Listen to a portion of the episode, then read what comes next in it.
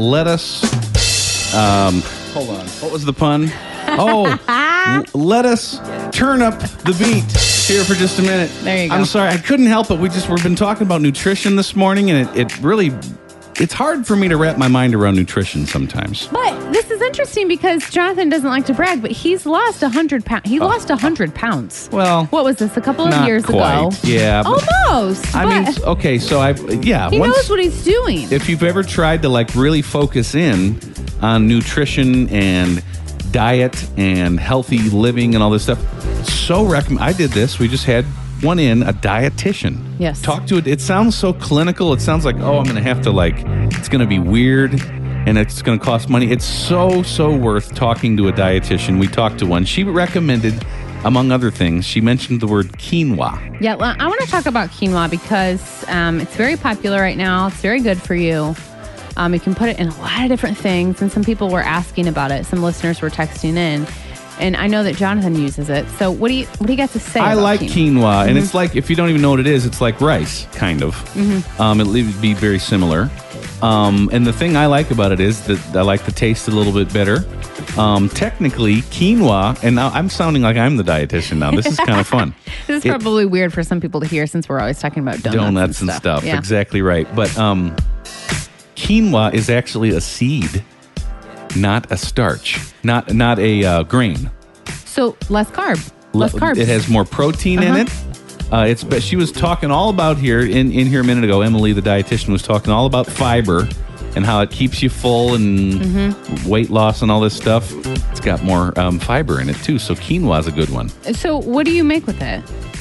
I don't What do make you- anything with it. You just eat it by See, itself. that's that's the difference between me and Lindsay because Lindsay's always trying to make stuff, and I just eat one thing. I just eat the quinoa. Okay, well, I That's, didn't know if you you, know- made a dish. No, it's too complicated. Oh, but you can make a dish. You can oh, put you all, can. Yeah, you can put all kinds of different stuff in it. You can make a stir fry with it.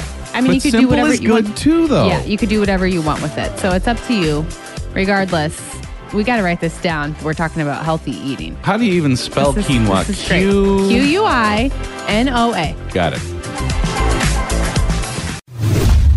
Know if you've ever uh, heard somebody say this. Maybe you'll be in a prayer time or a small group Bible study, and you're going around and you're giving prayer requests, and they're like, I'm really stressed out about this, and I've been really worrying about it. I can't sleep at night, and I just don't know what I'm going to do. And if anybody has any ideas, please help me. And then after they say all that, they're like, But you know what? I just, I know God's going to work it out. Yeah. And you're thinking, do you though?